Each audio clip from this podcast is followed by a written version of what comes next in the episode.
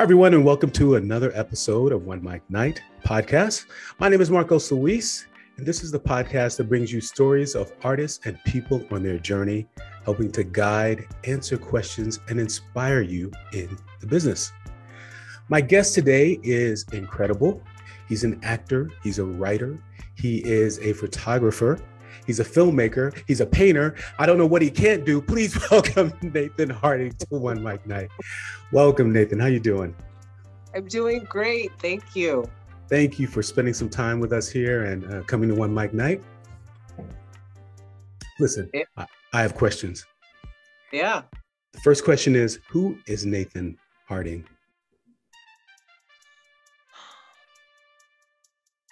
You know, that's a really good question because I was meditating the other day and working with my guide and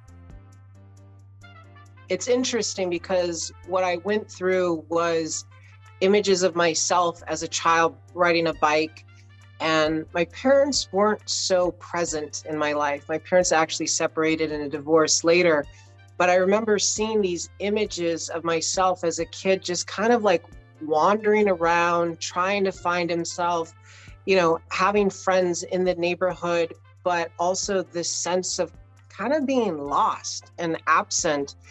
And then through the meditation, through working with the guide, uh, the next visual was basically me of my essence as just sand or smoke. So really nothing. Wow. yeah. So wow. what I what I see in terms of our our essence, it it remains, but it's like an energy. And I think these events that we have in our life and also in other lives, we have such an emotional attachment to it. So also as an actor, you know, we are emoting, we're telling stories.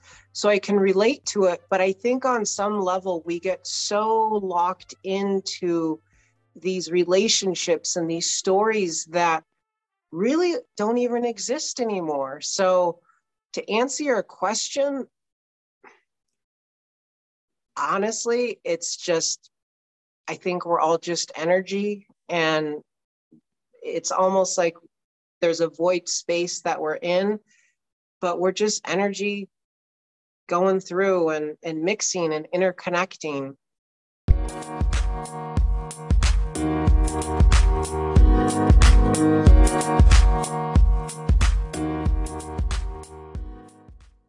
Um, and it takes different forms. So I don't know if that's the answer you wanted. Absolutely. but... It absolutely is. And I feel like that's where we are in the present tense of who you are. But I wanted, I just want to back it up just a little bit. And I want to find out what was it like for you growing up? You said your parents weren't present, but I think we need to know, you know, what it was like and how did you get to the point where you realized that we are energy, we are all these things. What was the childhood like? Where where where did you fit in? Where didn't you fit in? What was it? Yeah, yeah. So I grew up in Southern California and they would film movies in our neighborhood. So I used to love to watch the films being made, uh, like Back to the Future, He Man, uh, you know, I'm dating myself, but to be able to watch a cartoon or play with an action figure and then to see the actual movie being shot like five blocks from your house mm. as a kid is like a huge That's thing. Huge. So that was yeah. Yeah. So that was like my introduction to filmmaking and the idea of, you know, storytelling and, and seeing all this stuff. But I would say, in terms of the more along the spiritual journey, I would say as a kid, you know, you're figuring out yourself. I'm also gay. And, you know, I came out during the time when the AIDS epidemic was going on. So when I came out to my mom, you know, she she thought I'd die of AIDS. I mean, that was a common narrative during that time. So I think there was a, a big conversation of identity, acceptance, finding myself. And then when I was a teenager, like around 16, I was always meditating. I had another friend who was fairly intuitive, and she was she could be like my older sister. She was older than me. And so I'd have a lot of different conversations, philosophical conversations with her. But really, the first time where there was a big pull in terms of following my intuition was I had graduated from film school. I went to Chapman University in Orange, California, great private university. It's like the USC of Orange County. Great people, learned a lot there. And I got a job at the William Morris Agency because I had been interning at Endeavor because someone said, Hey, if you want to learn about the industry, you know, go intern at a talent agency. And I, I just took their advice. And William Morris hired me because I had interned with their competitor. And at the time, it was under Ari Emanuel's office, who is a large, um, now he basically owns William Morris Endeavor. Right. Mm-hmm. But, uh, you know, so there was a lot of, um, I guess you could say, high profile people in the industry that I just kind of fell into. But I was working at the William Morris Agency, and it was the first time I had worked in a very corporate type environment and it's extremely political. You have to align yourself with the right people very quickly. You're competing with former lawyers, you're competing with the son of so and so. So you kind of get in there and then like you got 6 months basically to prove yourself. So I aligned myself with the head of television, Mark Itkin. I don't know where he's at now in the industry, but he used to run uh, the TV department. And I was going to be his first assistant. And basically, you work with them and then they groom you, and then you go on to another assistant, and then you become a coordinator. And then you, you know, you kind of go up the corporate ladder.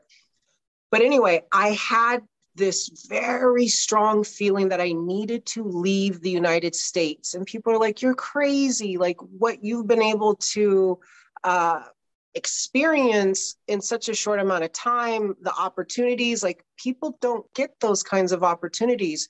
But my intuition just, it was so strong that I needed to leave. And I didn't know what I was going to do.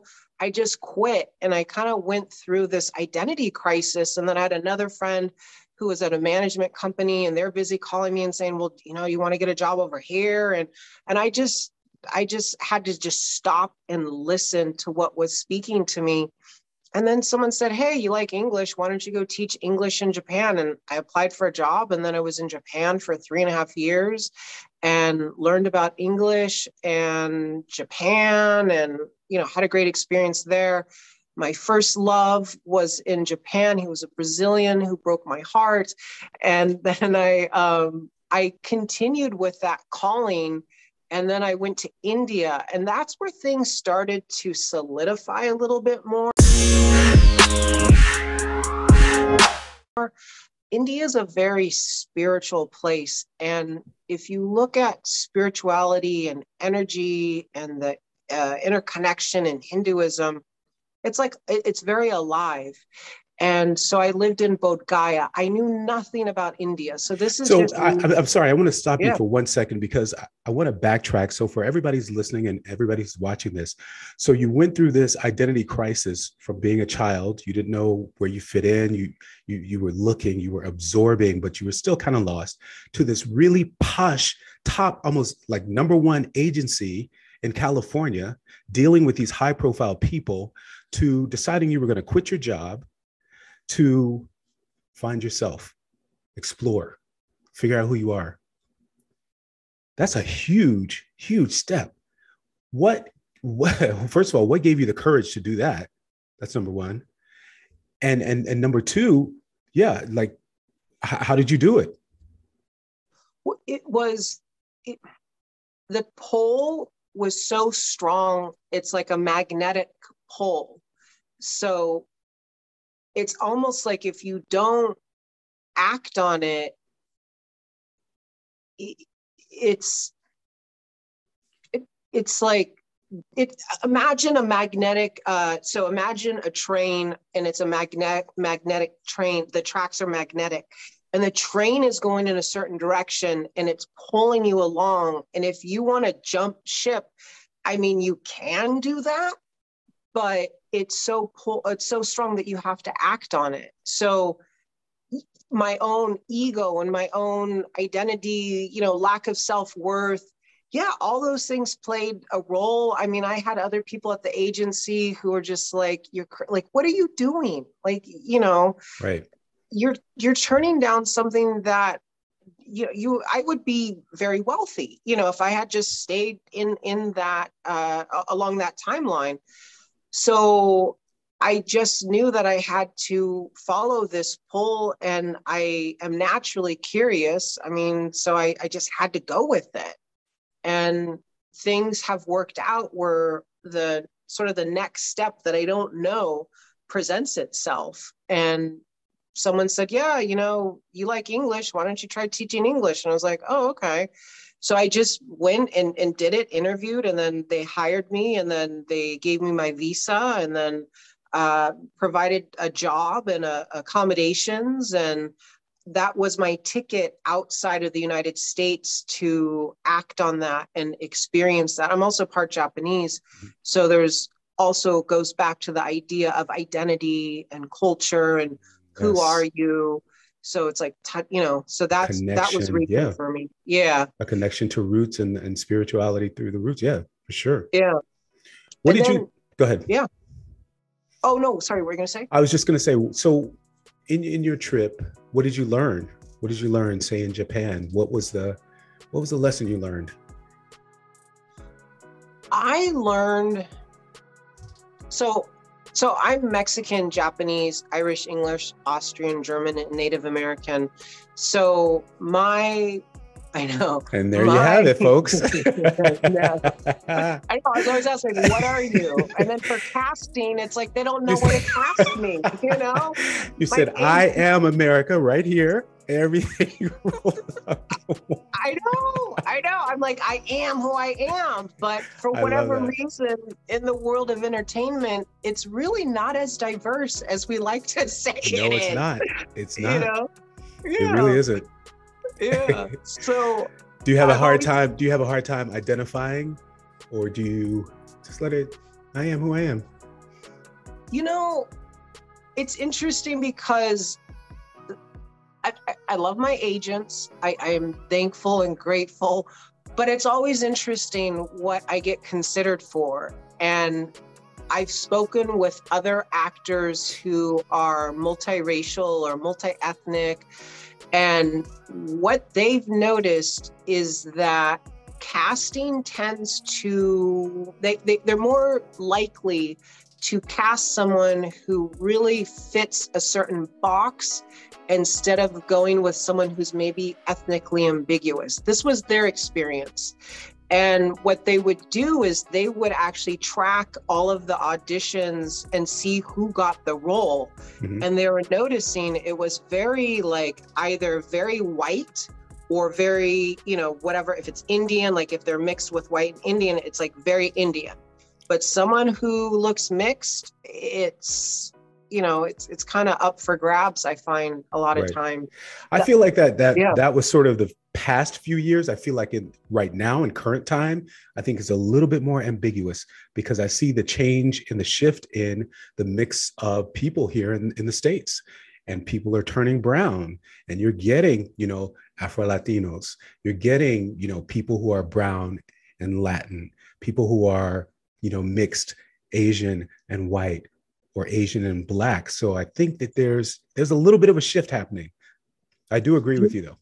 You know where the real evidence will be is for those characters and for those actors who are mixed is to actually see if the writers wrote a backstory that represents what they look like and who they are. Right. That's the real test in my mind. Absolutely. And this is um, uh, not to sidetrack, but this is a problem that a lot of uh, Latinos had with West Side Story, uh, not West Side Story. Um, yeah, West Side Story. Yeah.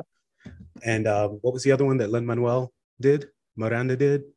Um, sorry, the name's slipping me right now. Oh, in Washington um, Heights, in the Heights, yeah, yeah. in, the, the heights. heights, in the Bronx, yeah, in the yeah, Heights. Yeah. yeah, that's the one I'm talking about. You know, because there weren't a lot of you know dark skinned Latinos represented in the film, and the majority of people that live there are. Mm-hmm. So how you know the casting probably didn't work. but although it was his vision of what it was going to be or the you know paramount or whoever you know made the, the film it's their vision. What's going to sell? Where is the money coming from? So that's unfortunate. You know i've even hired people to to shoot scenes for me. So you know as an actor we have to have a reel our agents always want to see us in different characters so I actually hired a company and I was very specific about what I was looking for because I also wanted trans representation in this reel. They basically couldn't find me someone. It, it I mean, we're in New York. It, it shouldn't be that big of a shouldn't deal. Be that hard, yeah. Yeah. But even the conversation with them would be, well, you know, we should just really cast according who's best, you know, talented, most talented for the role. And I get that. I, I agree yeah, with that. Sure. But representation also matters because we need to tell those stories as well. It, it's very, very, very important. And I think it's it's it's getting better, you know, thank God, but it's it's not not quite there, there yet. Yet. Yeah. yeah. Yeah. So um, but back to your question earlier what did I learn in Japan? So, my grandmother was Mexican Japanese, but she grew up during World War II when Japanese people were being sent to internment camps in Southern California. So, Manzanar was one of them. So when I grew up, she never identified as being Japanese. If you asked her, she would say, I'm Mexican. So she spoke Spanish fluently. She married my uh, grandfather, who was Irish English, very you know traditional uh, East Coast white uh, Republican male. You know, and that was her life. And you know, so she didn't really touch on the Japanese side of her. So when I was able to go to Japan, you know the food the culture the way of thinking the way of doing things it made sense naturally in a lot of ways that I, wasn't really able to experience through my grandmother. Mm-hmm. so yeah i like that's that. what yeah. i learned. There was there was a probably a, definitely a connection that you had just yeah just like being home. Like everything kind of made sense i'm sure. Yep exactly. Yeah. Yeah so the next stop you said was India? Yeah. So I had a really strong pull to go to India for some reason. At the time I didn't know, so I literally emptied out my my apartment in uh, Tokyo and you know gave everything away and then went to India and basically had a, a backpack and then I I went to Bihar and Bodh Gaya which is where the Buddha became enlightened. Mm. And I mm. found a Burmese vihara, which is kind of like a, a center for traveling uh, monks. And I lived there for like six months. And I learned about uh, Theravada Buddhism at the time. And then. Um, what was that um, like? What was that like? It was trying to remember what it was like. Um, you know, Bodh Gaya is a very interesting place because it's where the Buddha became enlightened under the Bodhi tree. So it's a very special place, but the country is actually predominantly Hindu.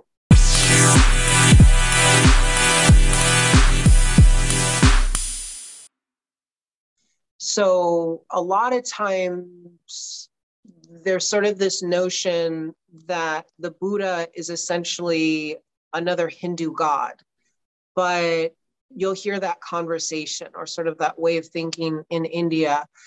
But for those who are listening to the Buddha's teachings and, and what you can learn from what the Buddha learned, uh, it transcends a lot of the you know hindu gods and stuff but at the same time there are some things that kind of cross over but like culturally everything it, it was another thing it, just made sense even though logically it, it wouldn't make sense for someone to say hey i'm just going to mo- move to Bodh Gaya. Bihar and Bodh Gaya is actually one of the, or Bihar is like the state, it's one of the poorest places in India. And there's so much poverty in India.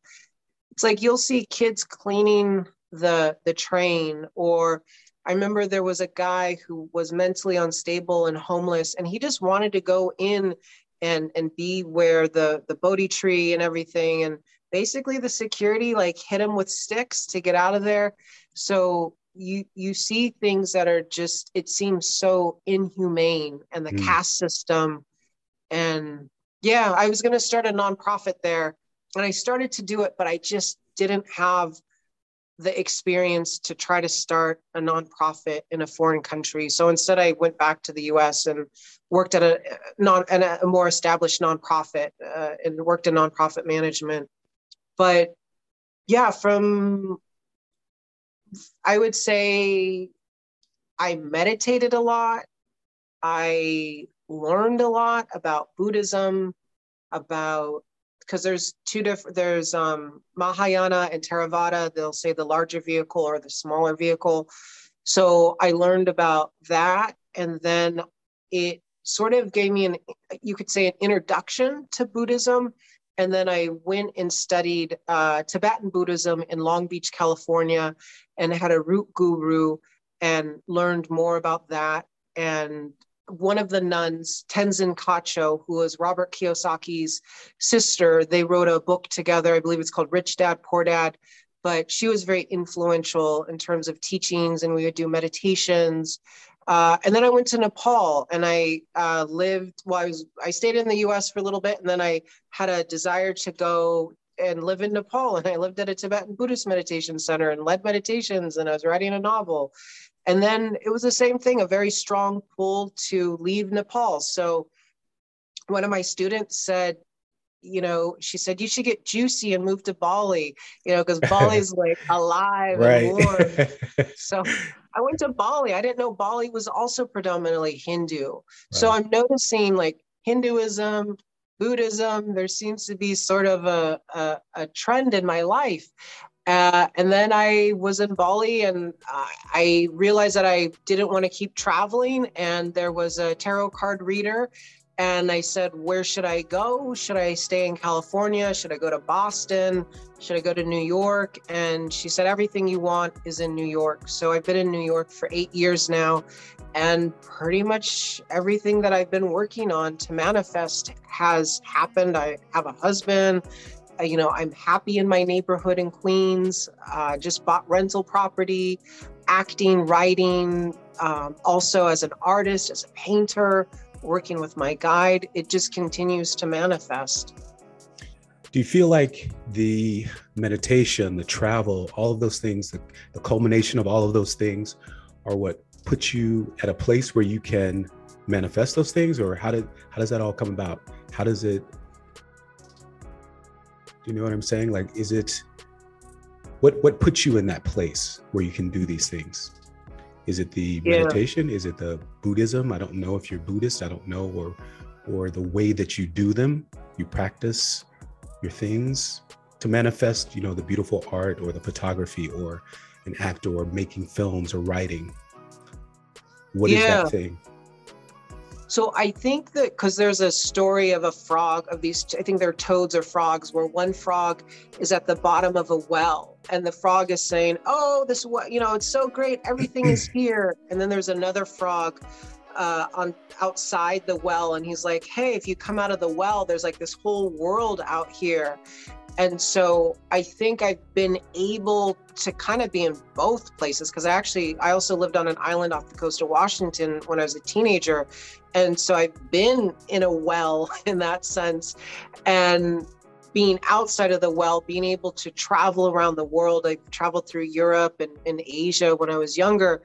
I think it gave me a lot of perspective. But even through all of those travels, there's been an, a connection to uh, it's like it's like there's a there's a magnet or there's an energy that's there that I've been able to connect with. So there's there's things you could say things that were auspicious or things that would line up. Uh, you would start to notice cycles with things. Um, even so, for example, I was able to always find things. So I would focus, you know, lose your car keys, lose your cell phone, and I can find things. And I was on a, a yacht over the summer, and the woman had lost her cell phone, and I was able to find it. It's kind of like hot potato, cold potato. So it's always sort of been there in terms of the energy. So it was like, how do you engage with that energy? And i believe it's the universe and i believe that the universe it's an intelligent uh, all around us we're connected to it. But if you have a guide that you can communicate and navigate through that it it kind of speeds up the process a little bit. And i had set the intention to be able to work with a guide.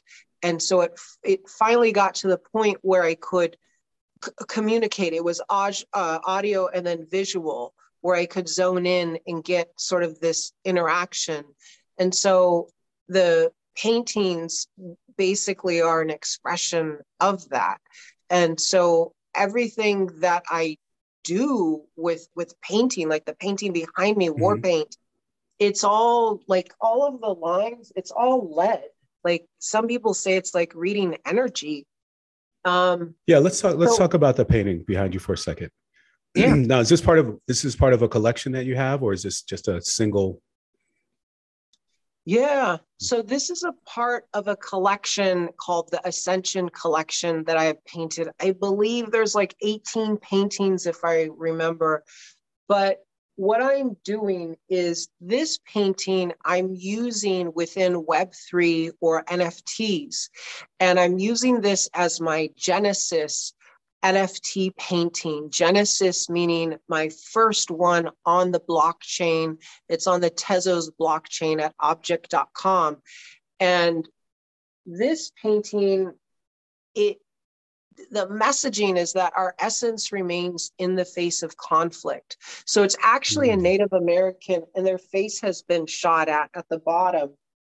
And it felt male at first, but it's actually a, like a female warrior who's been shot at. So I wanted to be able to continue. Well, let me back up. I had this completed, minted it, put it as an NFT on the blockchain.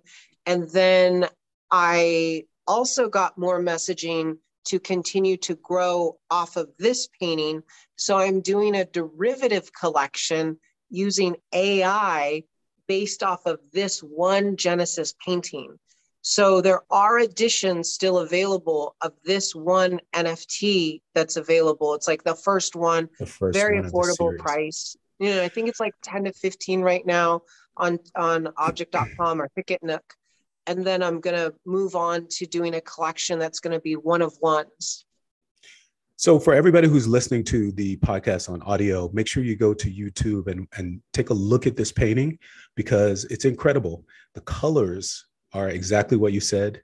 I see the war. I see the, you know, all the the, the confusion and and you know mm-hmm everything in the middle, the Native American, the like all of those things are happening in this painting. And it's it's incredible. It's just like a ball of energy that's almost like an explosion happening. Um, so please make sure you go to the, the YouTube version and watch this. And I want to talk a little bit too about. So this is the genesis for the first um, of the NFTs uh, collection. Let's let's talk a tiny bit about it. I don't, you know, a lot of people who are listening right now don't even know what NFTs are. Can we talk a little bit about that? What is an NFT? Yeah, so an NFT is a non fungible token. So essentially, where most people are at right now is called Web 2. So, Web 2 is essentially centralized platforms like Facebook, Instagram, even Twitter. But what we're going into is called Web 3. And so within Web3, it's going to be much more decentralized. So what's happening is there's something called a blockchain or blockchains, and it's a public ledger. So it's verified. You can see when the transactions are done. It's say that one more time. Say that one more uh-huh. time because I think that's the part, the key part that people are missing. It's a yeah. blockchain that's public that people can verify. And blockchain meaning a block of data used to to uh, show transactions. Mm-hmm. Yep. And, and and those transactions are verified. They can't be it I mean maybe they could be hacked, but it's it's pretty impossible that the way there's one method called proof of stake, but it's pretty much impossible to be hacked and you can't go back in and like edit the blockchain. So it, it's so every transaction on the blockchain or a blockchain because there's more than one, it's like a timestamp that's being done. So when I put this painting, war paint, on the Tezos blockchain, I think it was January 11th or 14th, if I remember correctly. The time, the date, it's all there. Uh, whoever uh, buys the NFT, it's all there. It's public information. Even my wallet is public information. You can see all my transactions all the crypto coming in and out. It's public information, so it's very transparent. And so basically, you have the blockchain and then you have digital assets. So my painting, I took a photo, put it on the Tezos blockchain. It's a digital asset. So it's an asset that can be traded. You can resell it at a higher level. You can hold on to it. And then myself as an artist over the next 30, 40 years, as I continue to grow, the value of my art should continue to increase. So whoever's holding that NFT, the value should increase over the years if if the artist continues to grow, in my opinion. And then also there's a smart contract that's connected to the digital asset. So as an artist, it gives us the opportunity to have royalties for the rest of our life. So this one NFT war paint, I set the royalty rate at 10%. So if I pass away tomorrow, my husband should receive those royalties. It just goes on and on and on. So as an artist, it's like amazing.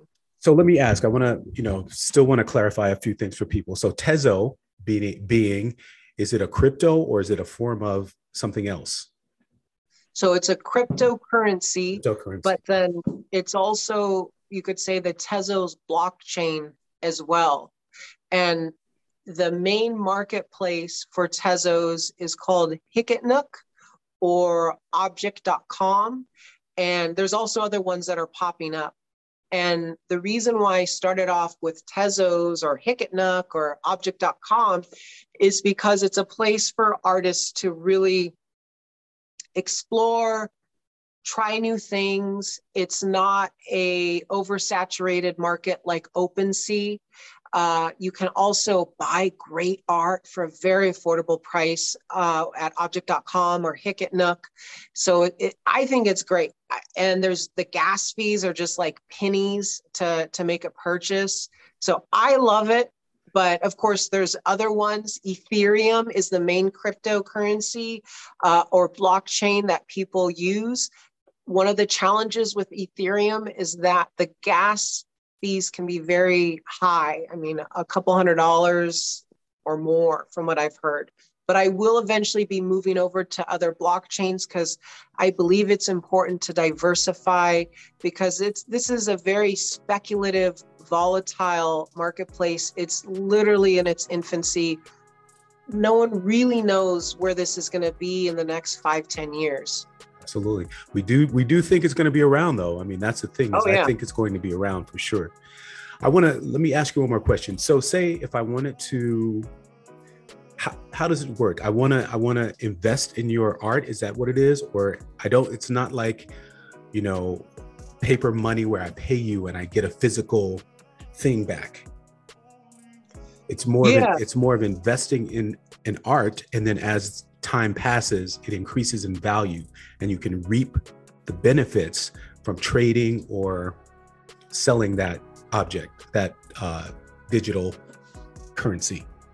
Is that what it is? Yeah. Well, okay. There's two. There's more than one thing going on. So, uh, so for this painting, war paint NFT, you would go to Gemini if you're in New York. That's the exchange. You would transfer your fiat over to Gemini. And then I also recommend that everyone get a cold wallet. Uh, Ledger is the brand that I use. And the cold wallet is essentially, it looks like a USB and it you have to put in a code in order for any transactions to happen with your online wallet so that you don't have anyone steal For your safety. crypto. Yep. So Mhm. I highly recommend getting a cold wallet. Ledger is the one I use. And so you would just put, you know, transfer money from your bank account, fiat USD to Gemini. Then in Gemini, in its exchange, you can buy crypto. So you can buy Ethereum, you can buy Tezos, whatever you want to buy. So then you would do that transfer. And like I said, crypto is very volatile. So it goes up and down. So it literally, you could double your money in one week. It's, it's crazy, or it could go down. So you have to be somewhat comfortable with the idea of volatility and, and I think being it more for the long run. But then from there, you would then go to a marketplace like objkt.com or Hic et Nunc and set up your wallet. And then you would go to my profile, which is Nathan Harding Art, A R T, or you could look up the name of the painting, War Paint. And then you just go there and then you just make a purchase and you just click on it. And then the Tezos are transferred. Uh, there's maybe a small gas fee of like a couple pennies, and then you own that digital asset. So what you can do with that digital asset is there's there's different things. So eventually we'll be living in we'll we'll, we'll have like a virtual gallery or a virtual space. So you can have the nft hanging on your wall as a piece of art if you'd like.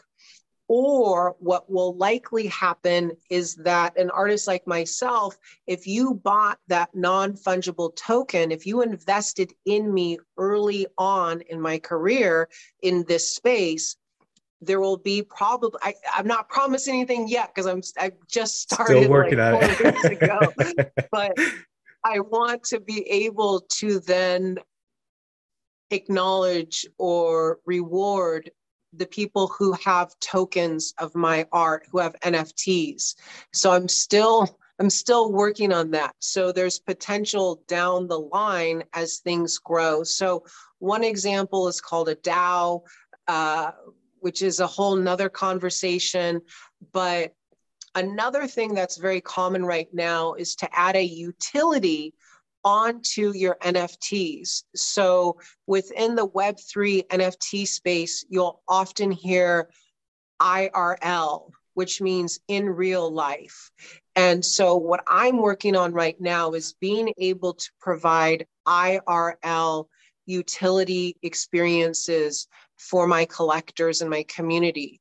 So, from War Paint, and then I go into the derivative collection. Uh, some of the utilities that I'm looking at providing is a guided meditation uh, and also just a general meditation around war paint, the theme that our essence remains in the face of conflict. And then a higher tier utility would be an actual one on one session with me, either through Zoom or a phone call or Google Video Meet, because I have an ability to communicate with someone. And then what happens is I get visuals and also audio messages. It's kind of like rerouting someone. So imagine you're stuck on the side of the street and you want to get back on the highway to where you want to go. I'll get visuals. So, what that can look like is I had an actress who wanted to get this job in theater. And theater, I mean, it's kind of alive, but it's not really back to where it was before COVID. It's kind of, you know, slim pickings a lot of times. So she didn't get the theater job. She was depressed, had this guided conversation with her, with my guide, and then rerouted the conversation. And now she has uh, an offer for a theater job uh, in the spring which is like her heart is in theater, like Broadway, off off Broadway, Yeah, singing. sure. That's like where she will blossom. Um, other situations have been, I, I know another guy who was in a relationship with a woman. The relationship really wasn't going anywhere. It was a very inauthentic relationship. And I kept seeing this visual of this woman with very specific, uh, specific cheekbones. And there was a certain energy to her where it's like, you know, that saying where it's like, every good man, there's a good woman, or every good woman, there's a good man. And it was that kind of combination. And now he's married to that woman with the cheekbones, with the energy. Uh, another one was uh, an actress who wanted to be the the star of her show. She's working on a project, and I kept saying, I kept seeing this image of her in a director's chair, uh, like on set, not as like the main lead in a TV show or movie. And I was like, I think it's like a showrunner, director and she's like, Oh, well, I'm writing this for myself. And I was like, Well, I kind of see you more in this position. And then, like a week later, in her networking group, she was talking about her project. And there was a showrunner who said, you know, if you can rewrite this as like a, a, show, we can like pitch this together and you can be a showrunner. So that's what I mean by like rerouting people. Right. Yeah. I don't sure. know where it's going to go. I'm not a medium. I'm not a psychic it's just an intuitive ability that people are able to benefit and see results i would say within a couple weeks. That's amazing. That and i think that comes from like you said like we said earlier being in tune to yourself through the travel through the meditation and listening to the inner voice and and absorbing all the energy around you and being able to you know put it out in a, in a way or at least acknowledge that okay yes that's what i just got received you know what i mean and channeling it back out i don't know if that makes sense but you probably yeah. say it a little more eloquently than i do but yeah it, it's like imagine because I get it on the left side. So imagine, and this was another thing that I was like, I, I, this was before I started communicating. Alexander Daniels is the the being or the the guide that I work with, and even the name is very. It's used for this existence, for this realm, but I used to have the inkling that you know the right side of our our our brain or whatever is the future and the left side was the past. So there used to be like this distinction that I would notice, but the the communication comes in on the left side you could say it's near the ear and then you also have to distinguish like is it your ego or is there something else that you're messaging that you're getting and then there's a visual so it's like there's two confirmations but one of the things it, it's like a translator or you're articulating two things together mm. and then mm. you're trying to make sense of it to tell the person tell and sometimes the messaging doesn't i'm like that doesn't even make sense but it lands with that person. That's the bizarre thing for me because i don't know what's going to land with them. Right. That's interesting. Wow. That's uh pretty incredible. Yeah that's incredible. Yeah. have you ever have you ever done i know you work in multimedia you know facets. Have you ever done say like the art that you have behind you? Have you ever done that in multimedia facets? Like have you ever made a film about it and then make uh, do photography about the same thing and like make across the board I want to. yeah, I want to. That's like on my list of things to do. It, it's definitely, I, I want to go beyond. I'm also interested in 3D. I'm interested in holograms. Um, I'm interested in doing collaborations. Uh, I'm I'm gay, so I'm, I, I think that in the Web three space, there tends to be a very dominant tech bro narrative, and what happens for people who maybe have traditionally been underrepresented, they kind of get pushed to the side a little bit because that particular narrative is for a very specific audience, which typically is a white cis male. You know, great, you know, we need yeah. everyone, but it's not as inclusive authentically as I think we want in a decentralized environment So, one of the things that I'm looking at doing is creating a queer artist collective. So, working with other artists who may be underrepresented, it could be the queer LGBTQ community. And then I think as a collective, it will help us get more organized in this space so that when we're doing a project or we're going to work with a gallery or we're going to do an NFT drop, I think it will be more powerful. So, actually, at six o'clock today, I'm going to be hosting a Twitter space with uh, another artist out of LA. And we're going to just start that conversation and have a very inclusive and fluid environment for people that are new to the space, people who are already familiar with the space. But I, I think it's really important to to create space for people who may easily get shut out. Like it's that's something I got really present to because right. it's easy as an artist just to focus on you and your art and blah right. blah blah. But I think it's important you, you need to think beyond just what's in it for you and you're paving a, a, way. I've heard this term like you need to leave breadcrumbs for others. Mm, it's very important. Yeah, I'm, it is. I'm getting teared up. It but, is. No, that's that's yeah. beautiful. You're absolutely yeah. right. One last question before I let you go. Do you see this as the future? Are we just leaving tangible art in the dust? I mean, I know as the generations, you know, come up, you know, the millennials, Generation Z, those guys are doing the NFTs, they're doing the digital art. Are we going to get away from just like me having a piece of art, you know, in, in your in your house, something you could hold on to, touch? Is that done?